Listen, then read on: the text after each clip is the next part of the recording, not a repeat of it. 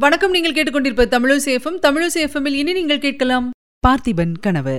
வழங்குபவர் உங்கள் அன்பின் முனைவர் ரத்னமாலா புரூஸ். பார்த்திபன் கனவு. இரண்டாம் பாகம். அத்தியாயம் எட்டு. குந்தவியின் கலக்கம்.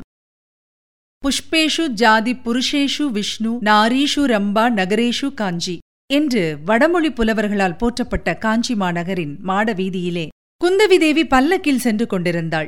திருக்கோயில்களுக்கு சென்று உச்சிக்கால பூஜை நடக்கும் போது சுவாமி தரிசனம் செய்துவிட்டு வரும் நோக்கத்துடன் அவள் சென்றாள். ஆனால் அவளுடைய உள்ளம் மட்டும் ஒரு வாரத்துக்கு முன்பு மாமல்லபுரத்தில் விஜயதசமி என்று கண்ட கோலாகல காட்சியிலேயே ஈடுபட்டிருந்தது. அன்று ஆரம்பித்த திருப்பணிகளில் உலகம் உள்ளவரையில் தன் தந்தையின் புகழ் குன்றாதிருக்கும் அல்லவா? என்று அவள் எண்ணமிட்டாள். இப்படிப்பட்ட தந்தைக்கு புதல்வியாய் பிறக்க தான் பாக்கியம் செய்திருக்க வேண்டும் என்று நினைத்தாள். இத்தகைய சக்கரவர்த்தியின் ஆட்சியில் வாழும் பிரஜைகள்தாம் எவ்வளவு பாகியம் பண்ணியவர்கள் என்ற எண்ணமும் தோன்றியது. இப்படிப்பட்ட சிந்தனைகளில் ஆழ்ந்தவளாய் பல்லக்கிலே போய்க் கொண்டிருக்கையில் திடீரென்று வீதியில் ஒரு மதில் சுவரின் திருப்பத்தில் அபூர்வமான காட்சி ஒன்றைக் கண்டாள். சகல ராஜ லட்சணங்களும் பொருந்தி ததும்பு முகத்தினனான ஓர் இளங்குமரன் ஒரு குதிரை மீது வந்து கொண்டிருந்தான். அவனுடைய உடம்பையும் கைகளையும் குறுக்கும் நெடுக்குமாய் இரும்புச் சங்கிலியினால் பிணைத்திருந்தார்கள். குதிரையின் இரு பக்கத்திலும் முன்னாலும் பின்னாலும் அந்த சங்கிலிகளை பிடித்துக்கொண்டு போர் வீரர்கள் சிலர் விரைந்து நடந்து வந்தார்கள். அந்த இளம்குமரன் மிகவும் களைத்துப் போன தோற்றமுடையவனாயிருந்தாலும் அவனுடைய முகத்தில் கொஞ்சமாவது அதைரியத்தின் அறிகுறி காணப்படவில்லை. அஞ்சா நெஞ்சம் கொண்ட தீர புருஷனாகவே தோன்றினான். என் உடம்பைத்தானே சங்கிலிகளால் பிணைக்க முடியும்? என் உள்ளத்தை யாராலும் சிறைப்படுத்த முடியாதல்லவா? என்று அலட்சியத்துடன் கேட்பது போல் இருந்தது அவனுடைய திருமுகத்தின் தோற்றம். இந்த காட்சியை கண்டதும் குந்தவி தேவியின் விசாலமான நயனங்கள் ஆச்சரியத்துடன் இன்னும் அதிகமாக விரிந்தன. அதே சமயத்தில் அந்த இளைஞனும் சக்கரவர்த்தியின் குமாரியை பார்த்தான். சொல்லுக்கிட்டாத அவளுடைய திவ்ய சௌந்தரியம் ஒரு கண நேரம் அவனை திகைப்படைந்து நிற்கும்படி செய்திருக்க வேண்டும். அடுத்த நிமிஷத்தில் பல்லக்கும் குதிரையும் ஒன்றை ஒன்று தாண்டிச் சென்று விட்டன. குந்தவி பல்லக்கில் இருந்த வண்ணம் இரண்டொரு தடவை திரும்பி திரும்பி பார்த்தாள். குதிரை மீது சங்கிலியால் கட்டுண்டிருந்த அந்த இளங்குமரனும் தன்னைப் போலவே ஆவல் கொண்டவனாய் திரும்பி பார்ப்பான் என்று அவள் எதிர்பார்த்தாளோ என்னவோ தெரியாது. ஆனால் அந்த குமரன் மட்டும் தலையை ஓர் அணுவளவு கூட பின்புறமாக திருப்பவில்லை. திருப்ப முடியாதபடி அவனை பிணைத்திருந்த சங்கிலிகள்தான் தடுத்தனவோ அல்லது அவனுடைய மனத்தின் திட சங்கற்பம்தான் அவ்விதம் திரும்பி பார்க்காத வண்ணம் தடை செய்ததோ அதுவும் நமக்கு தெரியாது.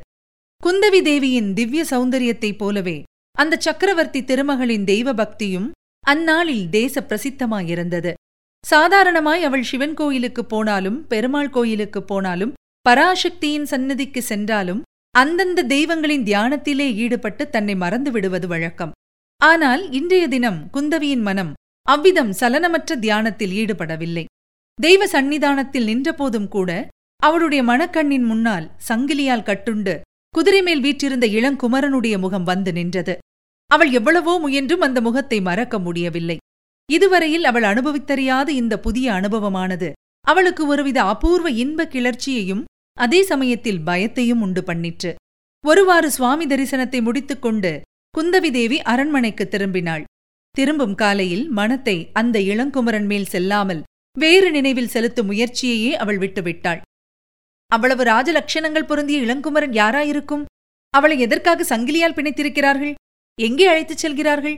அவன் அத்தகைய குற்றம் என்னதான் செய்திருப்பான்? என்றெல்லாம் சிந்திக்கத் தொடங்கினாள். திடீரென்று ஒரு ஞாபகம் வந்தது. உறையூர் ராஜகுமாரன் ஏதோ சக்கரவர்த்திக்கு விரோதமாக கலகம் செய்யப் போகிறான் என்று மாமல்லபுரத்துக்கு ஓலை வந்ததல்லவா?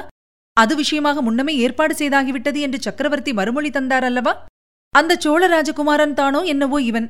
இந்த எண்ணம் தோன்றியதும் குந்தவிக்கு அக்குமரன் மேல் கோபம் உண்டாயிற்று என்ன அகந்தை? என்ன இருமாப்பு அவனுக்கு? எவ்வளவு பெரிய துரோகமான காரியத்தை செய்துவிட்டு எவ்வளவு அலட்சியமாய் கொஞ்சம் கூட பயப்படாமலும் வெட்கப்படாமலும் இருமாந்து உட்கார்ந்திருக்கிறான்? நரசிம்ம பல்லவேந்திரருக்கு எதிராக கலகம் செய்யும்படி அவ்வளவு வந்துவிட்டதா அவனுக்கு? எத்தனையோ தூர தூர தேசங்களில் துணிவு உள்ள ஜனங்கள் எல்லாரும் நரசிம்ம சக்கரவர்த்தியின் வெண்கொற்றக் குடையின் நிழலில் வாழ்வதற்கு தவம் செய்கிறார்களே? செண்பகத்தீவின் வாசிகள் இதற்காக தூது அனுப்பியிருக்கிறார்களே?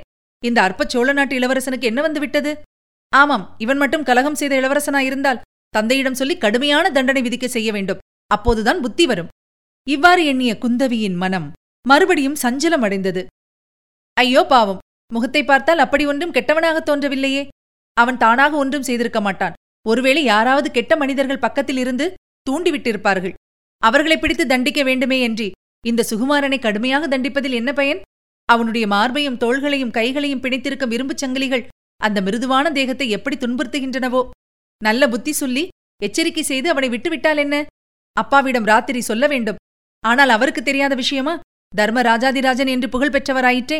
நியாயமும் தர்மமும் தவறி அவர் ஒன்றும் செய்ய மாட்டார். இந்த இளங்குமரனை மன்னித்துத்தான் விடுவார். இப்படியெல்லாம் கொந்தளித்துக் கொண்டிருந்த உள்ளத்துடன் குந்தவி தேவி அரண்மனையை அடைந்தாள். சூரியன் எப்போது அஸ்தமிக்கும்? தகப்பனார் எப்போது ராஜசபையிலிருந்து அரண்மனைக்கு திரும்பி வருவார் என்று எதிர்பார்த்த வண்ணம் ஒவ்வொரு வினாடியையும் ஒவ்வொரு யுகமாக கழித்துக் கொண்டிருந்தாள். இதுவரை நீங்கள் கேட்டது அமரர் கல்கியின் பார்த்திபன் கனவு. வழங்கியவர் உங்கள் அன்பின் முனைவர் ரத்னமாலா புரூஸ். மீண்டும் அடுத்த அத்தியாயத்தில் சந்திக்கலாம். இணைந்திருங்கள் மகிழ்ந்திருங்கள். இது உங்கள் தமிழோசி எஃப்எம் இது எட்டு திக்கும் எதிரொலை கட்டம்.